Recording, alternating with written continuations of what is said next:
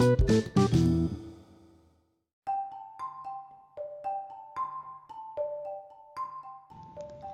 hai hai, gimana kabarnya hari ini?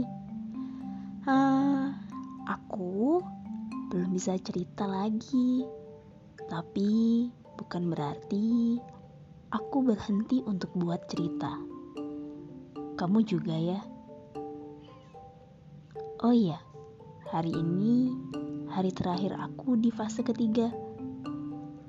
Aku sangat menikmati proses ini dan aku juga berharap kamu dapat menikmati proses apa pun yang sedang kamu jalani. Selamat istirahat.